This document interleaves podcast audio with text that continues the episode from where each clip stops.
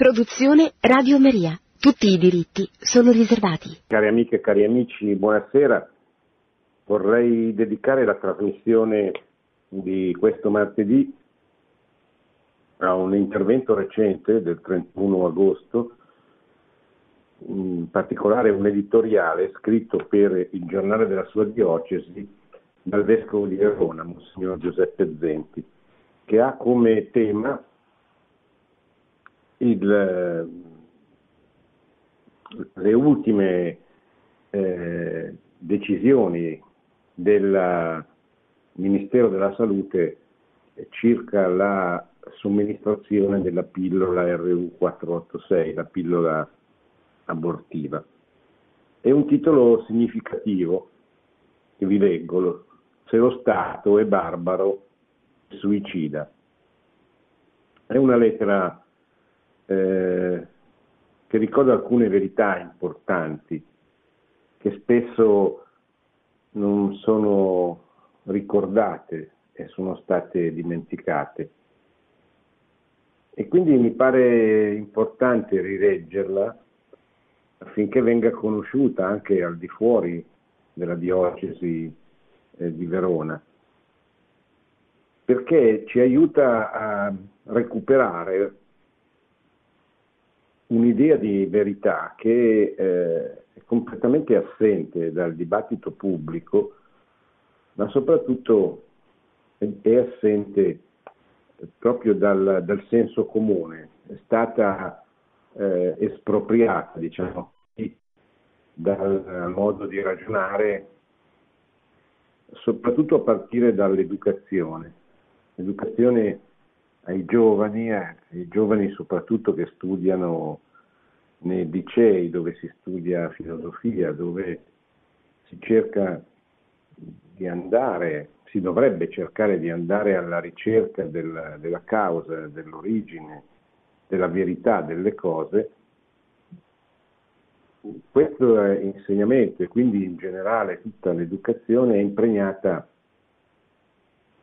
di un relativismo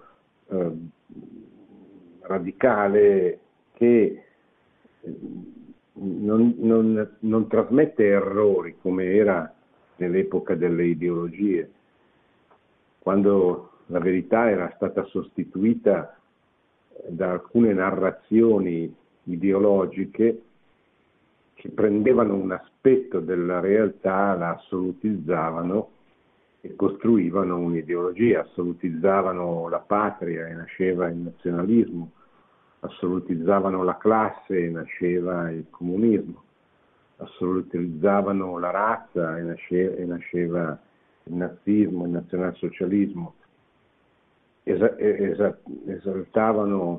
assolutizzavano la libertà e nasceva il liberalismo. Mentre invece la verità è, come dice San Tommaso, il riconoscimento da parte dell'intelligenza dell'uomo della realtà delle cose, e anzitutto il riconoscimento che la realtà, che le cose sono create dall'uomo, e l'uomo è creato da qualche cosa, da un ente che è superiore a lui, che è Dio, che è il creatore. E quindi nelle cose, nella realtà, c'è una verità che l'intelligenza deve cercare e riconoscere nella misura in cui è capace di farlo. Ma la cultura oggi dominante, il relativismo, nega che la verità esista, che la verità sia un dovere, che la ricerca della verità sia un dovere da parte dell'uomo. E tutto quindi diventa fluido, diventa relativo, diventa opinabile. Anche la vita, cioè anche la vita del concepito, che, come diceva una frase molto felice usata dal Movimento per la Vita negli anni scorsi, concepito che è uno di noi, non è un grumo di cellule, non è un problema, è una realtà, ed è una realtà fragile, debole, che deve essere difesa anche dallo Stato, anche dalle sue leggi. E uno Stato che questo non fa diventa barbaro e suicida, come titola l'editoriale apparso su Verona Fedele, il giornale della diocesi di Verona, scritto il 31 agosto da Monsignor Zenti. Barbaro perché tradisce la sua missione permettendo un'ingiustizia radicale, e suicida perché si suicida, cioè toglie a se stesso la legittimità dell'autorità che dovrebbe esercitare nei confronti dei cittadini per realizzare un bene comune. Detto questo, leggo le sue parole. È il 31 agosto e Monsignor Zenti comincia così: mentre tutti i cittadini sono sviati e distratti nelle ferie, o segnati da paura per il perdurare, anzi per il rincrodimento del Covid-19, o concentrati nelle angosce per l'occupazione, sono i tre motivi che ancora il 31 agosto, le ferie, anche se le ferie del 31 agosto per molti sono un ricordo, ma siamo ancora in agosto, siamo ancora nel clima delle vacanze. L'altra grande preoccupazione è il perdurare, anzi l'incrementare purtroppo del virus, del coronavirus, e l'altra grande preoccupazione è la disoccupazione, la crisi del lavoro, la crisi sociale ed economica che avvolge il nostro paese come tutti i paesi dopo la diffusione del Covid. Ebbene, in questo contesto, scrive il Vescovo, le commissioni parlamentari lavorano assiduamente per preparare al governo decreti legge.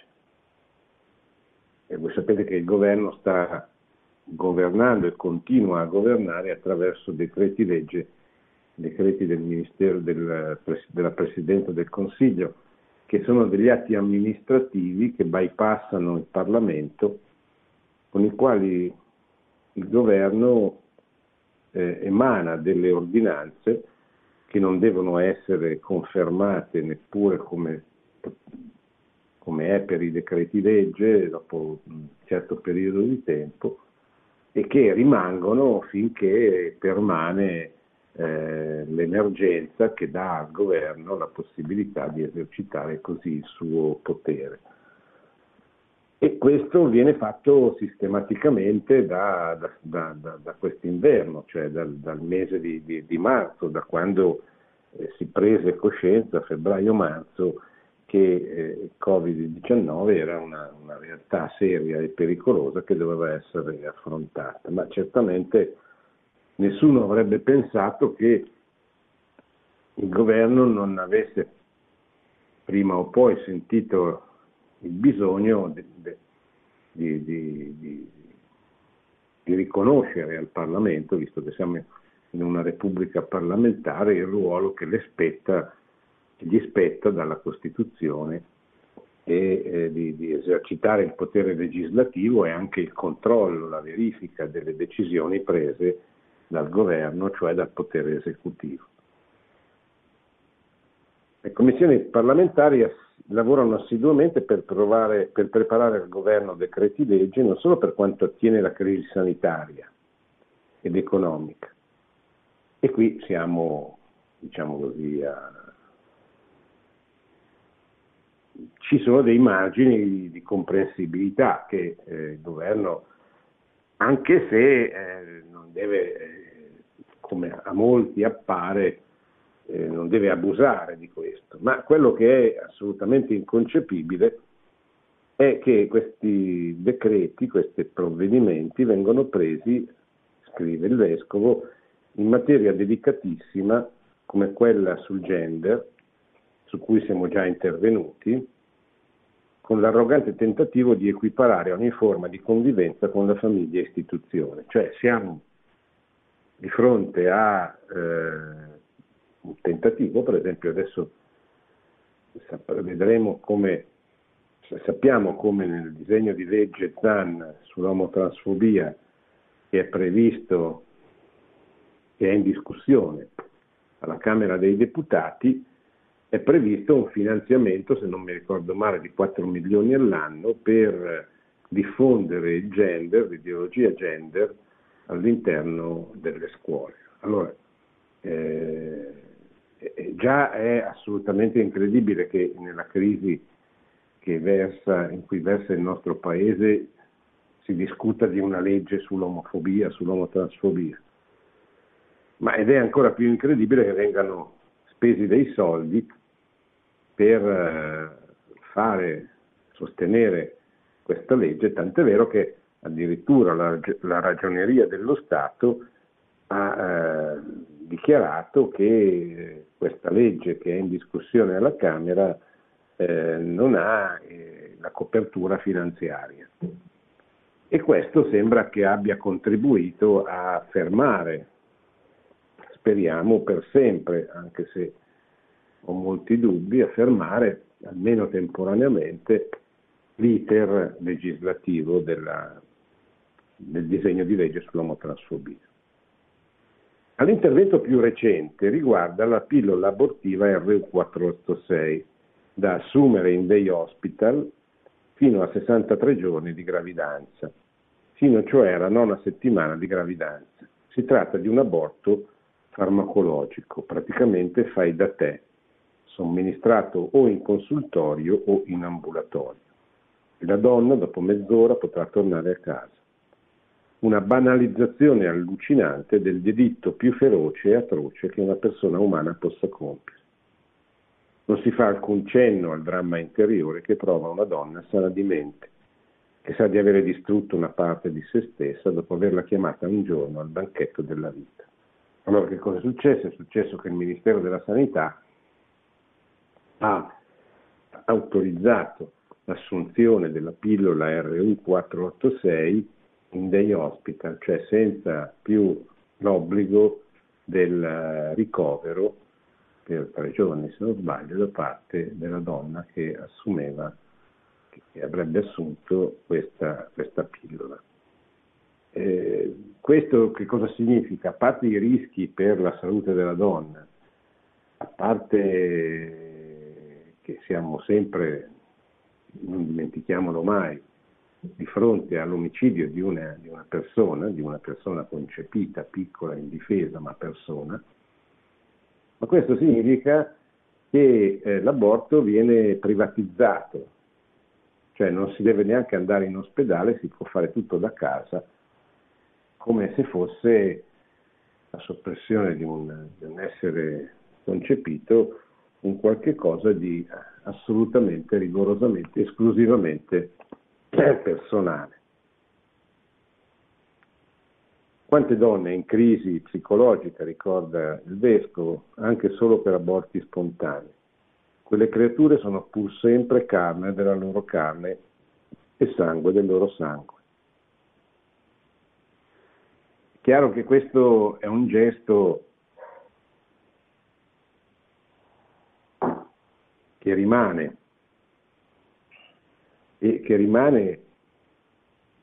nella vita degli uomini e delle donne che compiono questo gesto, in particolare quello della donna, come un segno, come una ferita, che credo possa essere rimarginata soltanto di fronte e in seguito a una conversione che permetta di credere perdono a Dio per il gesto commesso, ma anche a quella piccola creatura che è stata eliminata, nella speranza di poterla rivedere e ritrovare, lei innocente, un giorno in cielo. Così anche dentro questa nebulosa, perché evidentemente non si può andare oltre, dare un volto, così allora le persone che hanno sbagliato potranno in qualche modo accettare il loro errore e perdonare se stesse, che è la cosa più difficile, perché perdonare gli altri è difficile, ma ci si può lavorare e ci si può arrivare. La cosa più difficile è perdonare se stessi, perché quando si capisce la gravità di una cosa che si è, di un peccato, di un delitto che si è commessi, allora si rimane poi soli, a un certo punto, soli con la propria coscienza e con Dio, se si ha il dono di credere in Dio, di avere la fede. E allora la fede aiuta a riconoscere che Dio perdona, che la misericordia è una cosa seria, non è una parola da usare per diminuire la gravità del male fatto, e non è neanche una cosa che non deve che deve essere esclusa dalla vita delle persone, ma la misericordia è l'attributo più significativo di Dio, ma è una cosa seria, è una cosa che è strettamente legata alla giustizia e alla verità. La misericordia avviene, può avvenire soltanto laddove c'è il riconoscimento della verità, anche del peccato, e la richiesta del perdono.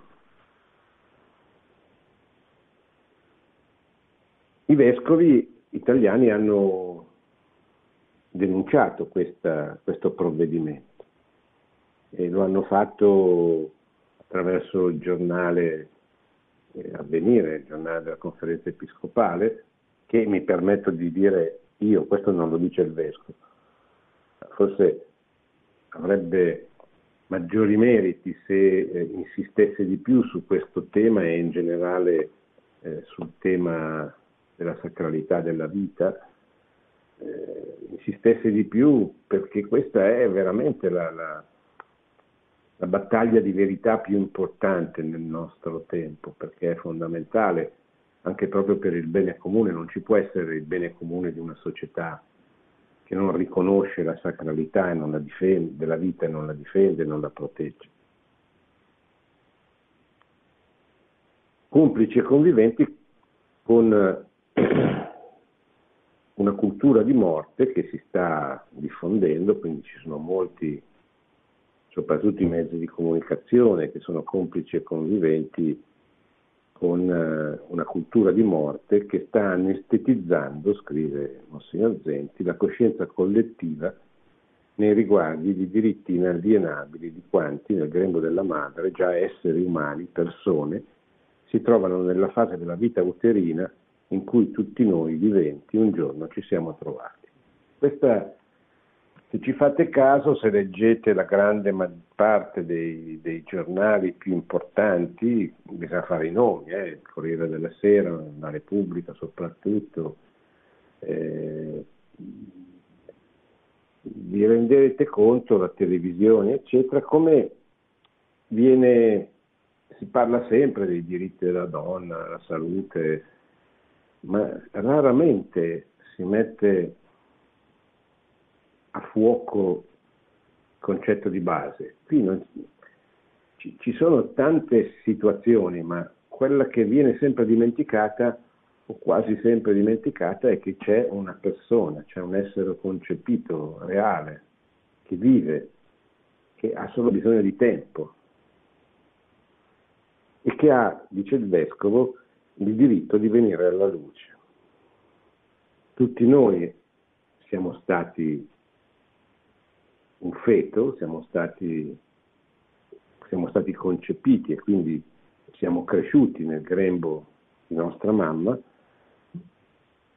e c'è stato riconosciuto il diritto di venire alla luce. A loro, a questi bambini, no.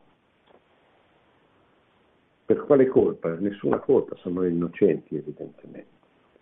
Non c'è dubbio, scrive il vescovo, che esistono alternative serie all'aborto procurato, Se la nostra fosse una società davvero civile, per ogni creatura abortita si dovrebbe sentire la stessa sofferenza e incrementare la stessa solidarietà sociale e psicologica che l'Italia intera ha mostrato nei confronti del piccolo Gioele, che è il piccolo siciliano, bambino siciliano che è morto insieme, anche se non contemporaneamente.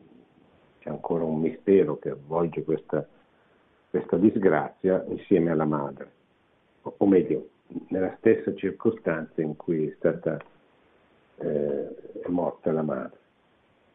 Il Ministero della Salute, disinvoltamente e cinicamente, presenta la cosa come una normale evoluzione e un auspicato compimento della legge 194, che è la legge che è stata approvata nel 1978 e confermata dal referendum del 1981, che ha introdotto la legalizzazione dell'aborto.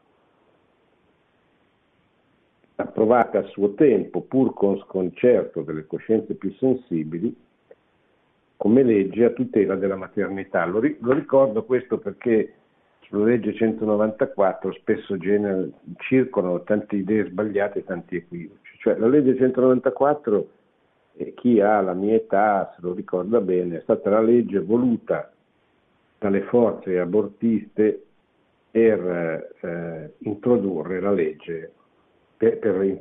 legalizzazione dell'aborto. È una legge che pone delle limitazioni, tant'è vero che i radicali allora pretendevano una legge molto più permissiva, che togliesse ogni limite, ogni vincolo al diritto di aborto. Le forze abortiste di quell'epoca invece, proprio per non urtare il mondo cattolico, per togliergli delle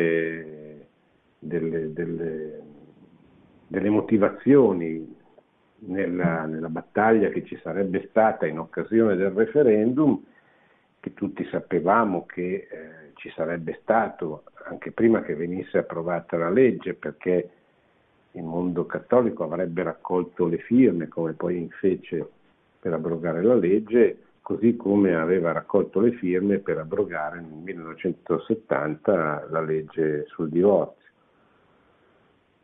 Allora introdussero delle limitazioni e con grande ipocrisia scrissero all'inizio che la legge 194 nasceva per tutelare la maternità, dove poi qualcuno intendeva per tutelare la salute della donna, quindi permettere che gli aborti non avvenissero clandestinamente, ma avvenissero negli ospedali e quindi con garanzie molto superiori. Però di fatto c'è scritto così: tutelare la maternità uno può anche dire allora questo significa tutelare anche il concepito. Non è vero, e il clima culturale in cui viene approvata la legge 194 non era quello. Questo dobbiamo assolutamente riconoscerlo per onestà intellettuale, per verità. Cioè la legge 194 è una legge iniqua, è una legge cattiva, sbagliata, perché introduce il diritto di uccidere, anche se per le motivazioni, per le ragioni che ho detto, vengono messi dei paletti per cui non si dovrebbe abortire oltre i 90 giorni, ci dovrebbero essere delle garanzie, dovrebbe essere il rispetto di una procedura, cioè il passaggio da un consultorio, dovrebbe poi passare un certo periodo di tempo in cui la donna dovrebbe poter riflettere, eccetera, eccetera. Tutte cose che è giusto utilizzare per favorire, salvaguardare, per favorire l'eventuale salvezza di alcuni bambini che forse attraverso questi restringimenti, questi paletti, questi limiti possono essere salvati, ma non devono mai farci dimenticare che siamo di fronte a una legge iniqua. Non si può dire è una buona legge, come qualcuno molto superficialmente o ambiguamente sostiene, è una legge cattiva, che nasce in un clima di cattiveria proprio per introdurre la legalizzazione dell'aborto, che contempla, che prevede dei paletti che giustamente poi possono essere utilizzati per salvare dei bambini, ma non per cambiare il giudizio negativo sulla legge stessa.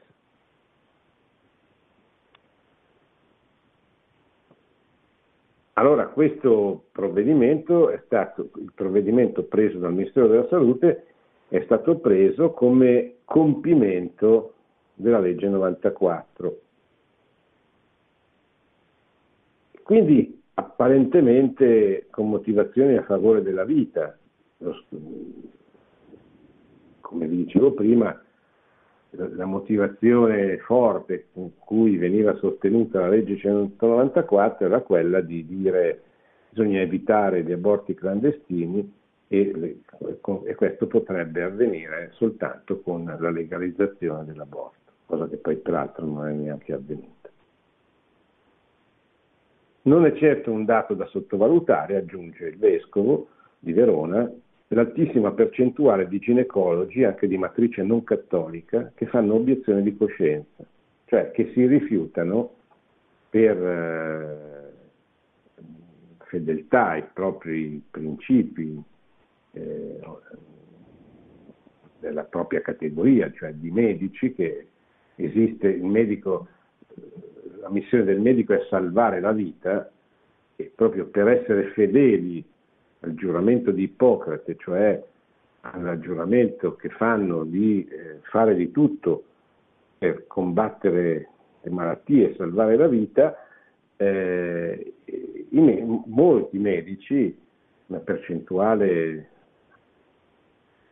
sembra attorno tra il 70 e l'80%, fanno obiezioni di coscienza, dicono io non posso e quindi non voglio partecipare in qualsiasi circostanza, in qualsiasi modo, all'omicidio di un essere umano. Questo riguarda i medici, riguarda anche gli infermieri.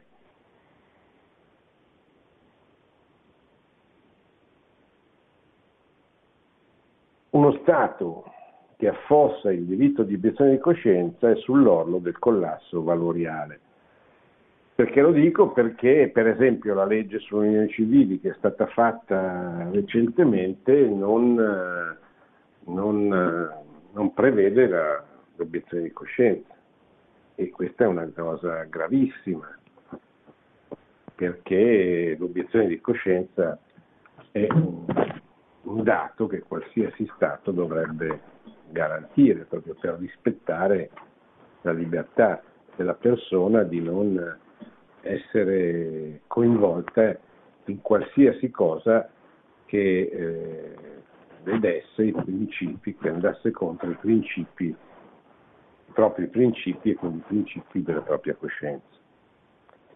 Come vescovo della diocesi di San Zeno, detta anche di Verona, ho il compito e il dovere di manifestare la verità contenuta nella parola di Dio, autenticamente interpretate dal Magistero della Chiesa, pure in materia di antropologia, cioè pure in materia di ciò che riguarda l'umano, nel suo tratto, antropologia nel suo aspetto di dottrina sociale della Chiesa. Chiariamo anzitutto la terminologia, dice il vescovo di Verona. L'aborto non è un diritto, ma un delitto. Il Concilio Vaticano II lo definisce come crimine nefando nella Gaudium et Spes al numero 51. Chi dà la patente di civiltà avanzata alla pratica dell'aborto contraddice i principi fondamentali etici della civiltà. Conosciamo le pseudo-motivazioni della legge che autorizza la pratica dell'aborto, quello che vi dicevo prima a proposito della 194. È la messa in discussione del concepito come essere umano persona. Lo si guarda con gli occhi della scienza e si definisce un grumulo di cellule, poi un feto, Ci si rifiuta di considerare quella realtà che sta crescendo nel grembo della madre in modo armonioso, divino, come un soggetto singolo segnato da una identità non clonabile. Questo è proprio quello che è assente nel dibattito pubblico su questi temi. Siamo di fronte a una delle espressioni più assurde della crisi del pensiero, che ha perso il senso stesso dell'essere umano come essere persona dal concepimento all'ultimo respiro naturale. Questi crimini abominevoli stigmatizzano la nostra società come barbara e lo Stato che la interpreta con le sue leggi si mostra suicida, specialmente se parliamo dell'Italia, che nonostante la sua crescita zero, in vista di un futuro di speranza, avrebbe bisogno invece di un incremento di nascite. Chiaro che non è la motivazione l'unica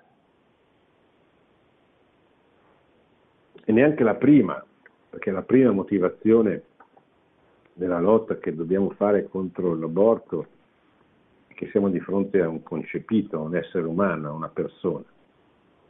Ma c'è anche una motivazione di carattere storico.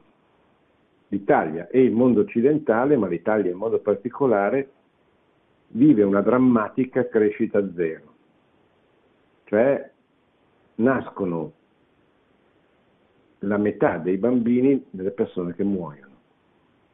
Cioè, se il ricambio generazionale è di 2 figli, 1 per donna, noi siamo in Italia all'1,2 qualche cosa.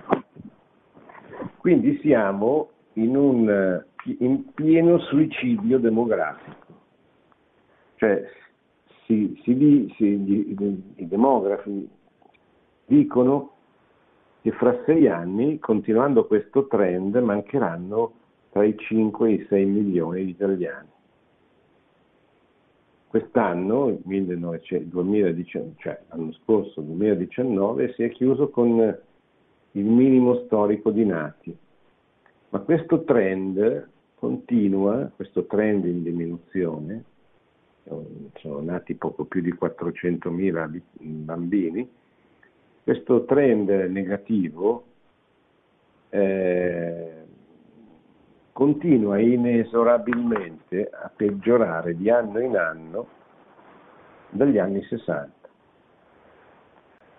Questo conferma che nel 1968, con l'introduzione della pillola abortiva, con la rivoluzione sessuale che ha staccato radicalmente l'aspetto unitivo dell'atto coniugale dall'aspetto procreativo, ha inciso profondamente sulla cultura, sulla mentalità. A questo si deve aggiungere il sistema del lavoro che non facilita, non sostiene la maternità, l'assenza della politica, da sempre, non si tratta di incolpare questo governo o gli ultimi governi, che continuano a fare quello che neppure i governi precedenti hanno sistematicamente voluto fare, cioè sostenere la famiglia, sostenere la vita, favorendo le famiglie, invitandole, aiutandole a mettere al mondo dei figli, garantendo la presenza, l'assistenza dello Stato, soprattutto nei confronti delle famiglie economicamente più sofferenti, eccetera, perché non sia messa in discussione la trasmissione della vita all'interno della coppia per ragioni economiche. Questo dovrebbe, invece di aiutare le famiglie numerose, le famiglie numerose sono penalizzate in maniera sempre più importante e significativa. Questo è uno Stato, è una classe politica che non è capace di guardare oltre alla propria rielezione, al prossimo giro elettorale. La differenza, lo sapete benissimo, tra uno statista e un uomo politico di bassa lega è che lo statista è capace di guardare oltre le prossime elezioni, è capace di guardare lontano, di comprendere quali sono i motivi di fondo sui quali si deve costruire il bene comune nei prossimi anni, nei prossimi decenni, eccetera, e non semplicemente quello di fare provvedimenti solo nella misura in cui possono essere utili da un punto di vista del ritorno elettorale. Ma questo è un altro capitolo che non apriamo, solo constatiamo che la politica non fa nulla per sostenere la maternità e quindi la crescita demografica, anzi sembra fare di tutto al contrario.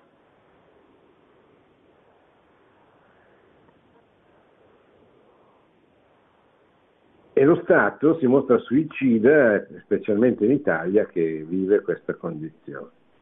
Mentre ciò non accade anche per il fatto, cioè non accade che la politica sostenga lo sviluppo demografico,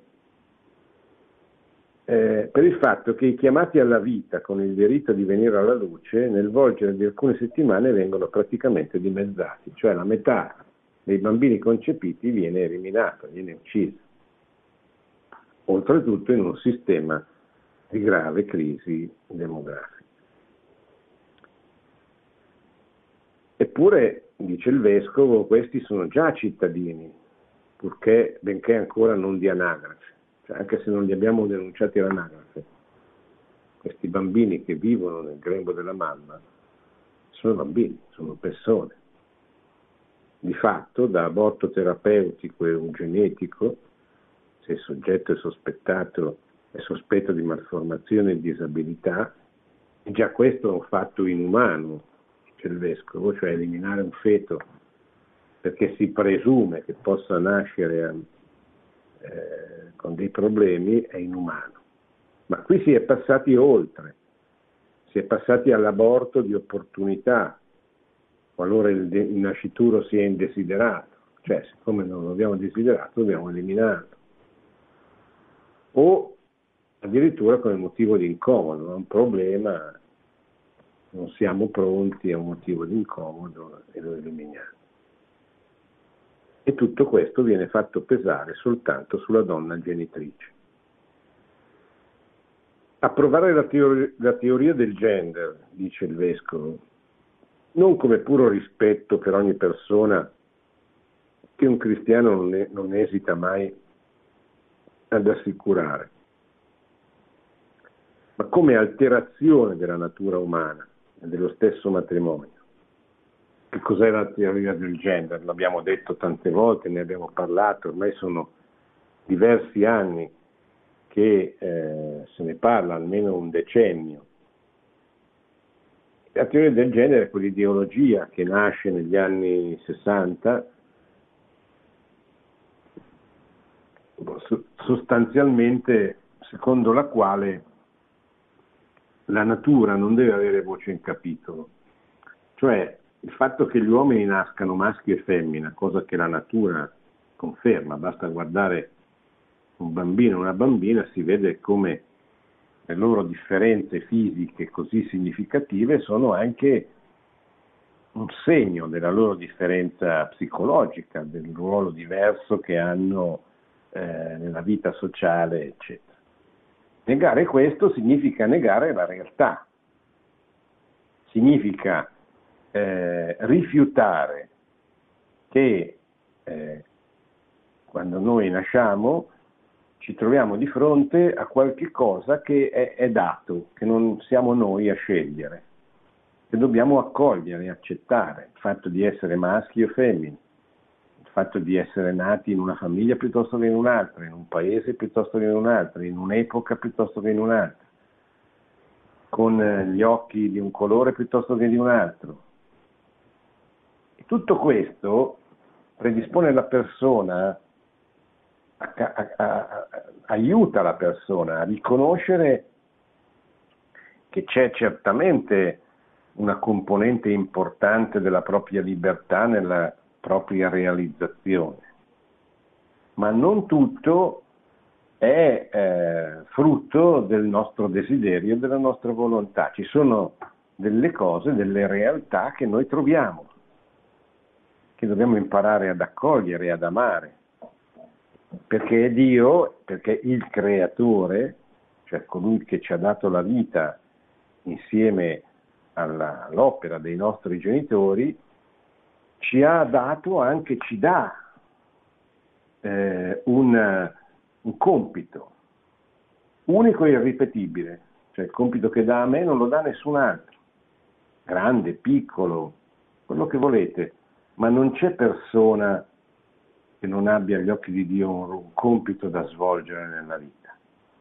e non c'è persona, grande o piccola, importante o meno che sia, che non è amata da Dio, che non è voluta da Dio, che non è desiderata da Dio.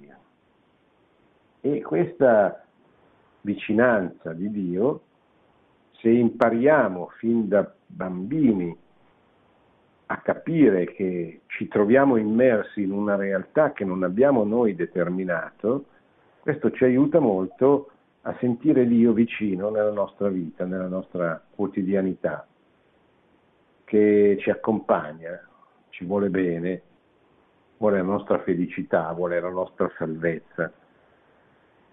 E se uno cresce in questo spirito, la sua vita è completamente diversa da quel tipo umano, rancoroso, sempre pieno di risentimento, che non accetta nulla di quello che è, di quello che trova, che vuole cambiare tutto, perché nulla di quello che ha trovato, se gli va bene, e lo ha accolto, perciò tutto vuole modificare, cambiare radicalmente. Ecco, questa è l'ideologia del genere, quell'ideologia che dice che io cioè lo Stato deve garantire il mio diritto di sentirmi diverso da quello che sono, di essere fluido, maschio il lunedì, femmina il martedì, transessuale il mercoledì, e non ci deve essere nulla che possa ostacolare la mia fluidità, il mio desiderio di essere e contemporaneamente di cambiare. Allora, conclude con queste parole il Vescovo di Verona: approvare l'aborto fino a banalizzarlo, come si sta propugnando, è indegno dell'essere cittadino di una società civile e democratica. Ma sono entrambi del tutto assurdi, cioè il gender e l'aborto. Un'accentuazione nei riguardi dell'aborto per un cattolico. Chi sostiene queste posizioni non può dirsi cattolico. Si contraddice in terminis. Di conseguenza, se è un cattolico è lecito militare in qualsiasi partito costituzionale, mai gli è lecito tradire la sua coscienza di cattolico, illuminato dalla parola di Dio, autenticamente interpretata dal Magistero, vera e certa. Ecco, riflettiamo su queste parole. Come vescovo non posso non contare, anche in questo ambito di frontiera dell'etica antropologica, sul buon senso di tutti i fedeli che sono stati affidati al mio ministero pastorale. E per loro prego mattina e sera, assicurando una speciale benedizione, in particolare per i politici che sono chiamati a fare le leggi, a farle rispettare, ma soprattutto a fare le leggi, cioè a occuparsi del tema del problema dell'ambito legislativo. Perché in questo ambito, quello legislativo, usino almeno il buon senso. Bene, ci fermiamo, abbiamo concluso la lettura della lettera del Vescovo di Verona, Monsignor Giuseppe Zenti, adesso risponde alle vostre domande.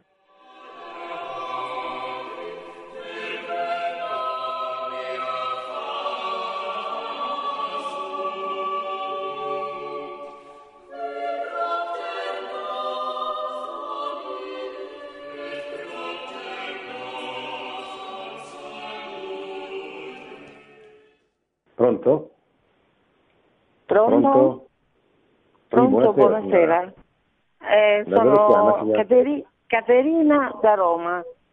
Quando è stata referendata la 194, una mia carissima compagna di scuola, quindi ti immagini di quanti anni, io chiesi: senti, tu che ne pensi di questa legge?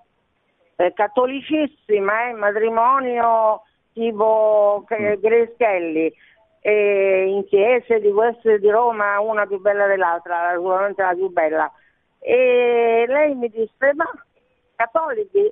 Parlo di noi cattolici. Beh, che vuoi che ti dica, Caterina? A me non serve, ma se non serve, se a qualcuno può servire, non vedo perché non approvarla. Sì, effettivamente questo è stato il motivo attraverso cui è passata la propaganda che poi ha permesso la vittoria della legge al referendum del 1981. Cioè, io sono contrario, ma non posso imporre agli altri la mia visione delle cose, la mia visione del mondo. E qui siamo proprio di fronte a un difetto di formazione, di educazione, che bisognerebbe sconfiggere operando nelle parrocchie, nelle scuole, ovunque. Cioè, facendo capire che esistono delle cose che la Chiesa e il buon senso chiamano diritto naturale, cioè esistono dei diritti naturali che devono essere rispettati e fatti rispettare dallo Stato, perché sono veri, perché sono fondamentali per il bene comune. E non sono opinabili. Cioè, come sarebbe incredibile se venisse imposto che tutti devono mangiare la pasta asciutta o preferire il risotto. Ma qui non stiamo parlando di opinioni, stiamo parlando di una realtà. Ecco perché io insisto molto sul concepito, sull'uno di noi. Qui c'è una realtà da difendere che ha la priorità. È come se fosse un disabile deve essere protetto, deve essere difeso, deve essere, dice, ma ci sono anche i diritti delle persone che vivono accanto al disabile, ma vengono dopo. Cioè, il concepito che non può essere difeso se non da noi, cioè non ha possibilità di difendersi, cioè non ha nulla, è completamente in balia dei grandi, diciamo così. E lo Stato deve riconoscere questo, è suo dovere, perché è una persona, non è un sasso, non è un gatto, è una persona. E allora questo è un fatto oggettivo che prescinde dalle opinioni, che fa sì che uno Stato che non si vuole suicidare, che non vuole essere barbaro, deve proteggere, con la legge, certo, con la legge, come protegge dal furto il diritto di possedere, come protegge qualsiasi persona dalla violenza, dalla sopraffazione di altre persone. Deve difendere il concepito a maggior ragione in più, perché lui non si può neanche difendere da solo. Pronto? Pronto, professore, mi sente? Sì, la sento adesso. Sì, buonasera, mi chiamo Stefano, siamo da Montignoso, provincia di Massa. Ma niente, io sì, non ho niente da obiettare su quello che lei ha detto in relazione all'aborto, mi sembra quasi finanche superfluo come cristiano parlarne, nel momento in cui si mette in moto questo processo che porta alla vita, l'unico dovere che tu hai è quello di difenderla, punto. E quindi questo è quello che io penso, però ecco, mi piaceva focalizzare l'attenzione in un altro senso, che è questo: a parte la giustissima battaglia ideologica contro lo Stato che non fa abbastanza, eccetera, eccetera, Ecco, a me interessa questo. Noi cristiani, noi Chiesa, che cosa possiamo fare per difendere la vita? Cioè, a me pare che noi siamo particolarmente capaci a stigmatizzare giustamente le mancanze dello Stato, dei politici, eccetera, no? Allora mi domando, come possiamo noi fare diverso? Io ho ascoltato centinaia di omelie, non mi ricordo una volta che un parroco abbia detto: cari parrocchiani, abbiamo una ragazza che è incinta, che avrà un figlio, avrà 2 gemelli, e questo costa. Ora, intendiamoci, io non voglio dire che un figlio è solo un problema economico, ma è pure questo. Non mi ricordo una volta in cui, appunto, un sacerdote aveva detto: cari parrocchiani, abbiamo un problema, c'è qualcuno che è disposto a dare una casa per i prossimi 6 mesi? C'è qualcuno che è disposto a versare dei soldi perché poi ci vogliono i pannolini, ci vogliono gli omogenizzati, eccetera, eccetera. Ecco, a me pare che questa potrebbe essere un'occasione per noi cristiani non solo di portare avanti una battaglia ideologica, ma anche di fare concretamente un qualche cosa. Sì. Perché avere un figlio costa.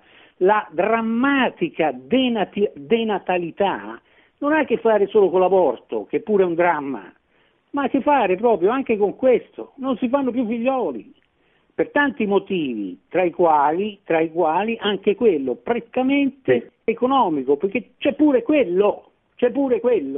Allora, come noi siamo indubbiamente capaci a stigmatizzare giustamente certe problematiche, mi domando... permetto di farle notare che ci sono delle iniziative che certamente non coprono tutti i bisogni, però ci sono, cioè, per esempio nell'ambito del Movimento per la Vita c'è il progetto GEM, è un progetto di assistenza alle madri in difficoltà che non possono permettersi, che si fa carico del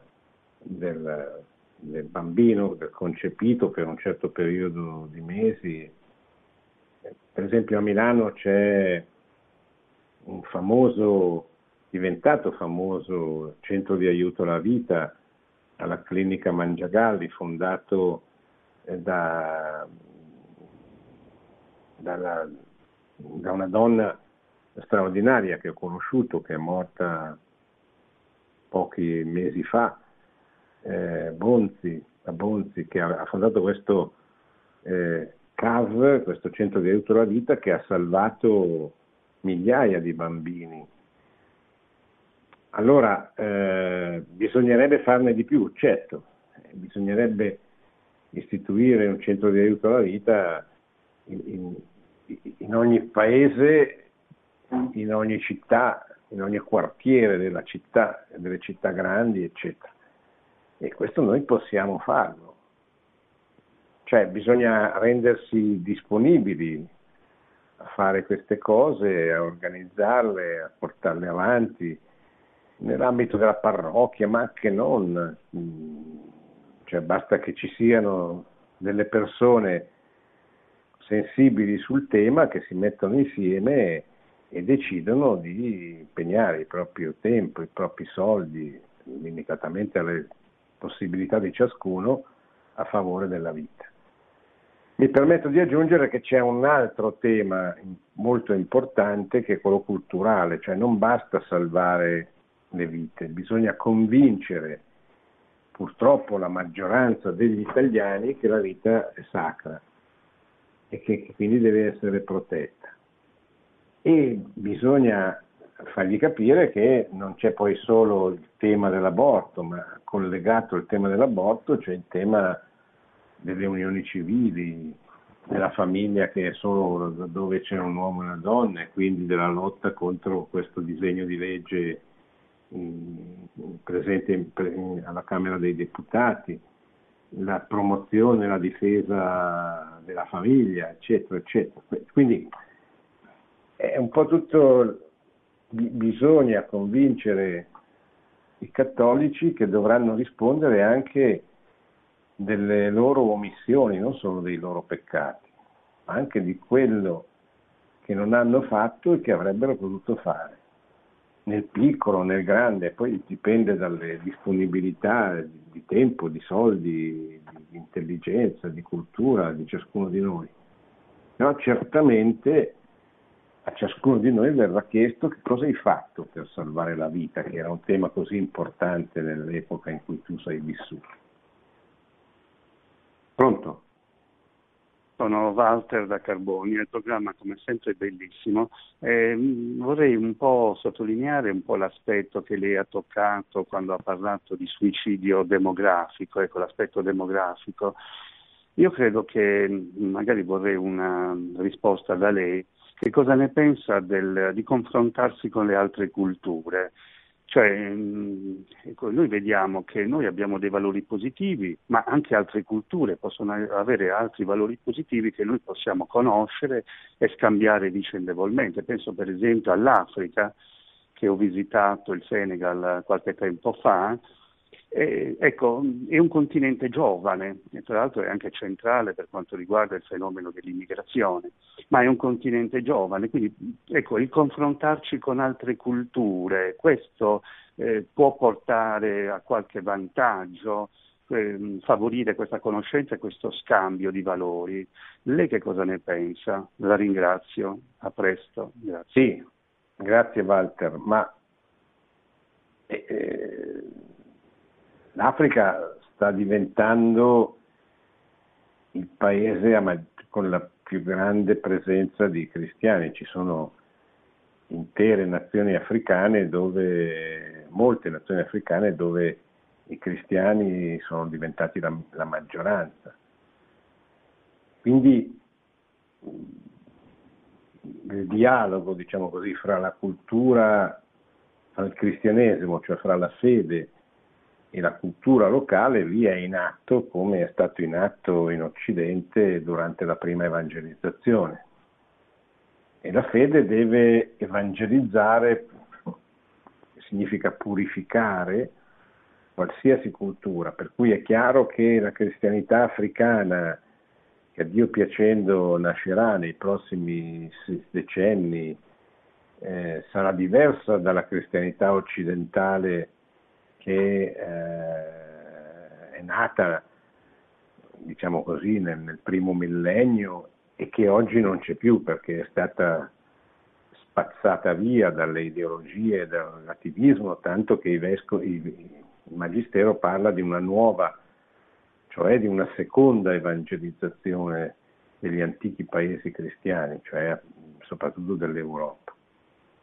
Quindi è in corso questo. Poi è chiaro che cioè ogni cultura locale deve essere purificata, ma ha anche dentro di sé dei valori, per esempio i popoli africani hanno un amore per la vita straordinariamente forte che rende, per esempio, non esiste o quasi il tema dell'aborto nelle culture africane, anche in quelle non cristianizzate. Esistono altri problemi naturalmente, perché ogni cultura ha i suoi aspetti positivi e i suoi aspetti negativi. Comunque certamente la fede deve fecondare qualsiasi cultura e quindi, diciamo così, da ogni cultura c'è qualche cosa da imparare e da mantenere e c'è qualche cosa da purificare alla luce del Vangelo e da eliminare. Bene, mi dicono dalla regia che siamo alla fine, io vi ringrazio. Volevo solo ricordare che questa sera ho presentato l'editoriale pubblicato sul giornale della diocesi di Verona, Verona Fedele, del vescovo Monsignor Giuseppe Zenti, editoriale del 31 agosto, Se lo Stato diventa barbaro e suicida, che ha a che fare con, che tratta di quella sciagurata decisione del Ministero della Salute di introdurre la pillola abortiva RU486 in day hospital, cioè in ambulatorio, in consultorio per la donna senza il dovere di rimanere almeno 3 giorni in ospedale per verificare sia le sue condizioni che l'iter del.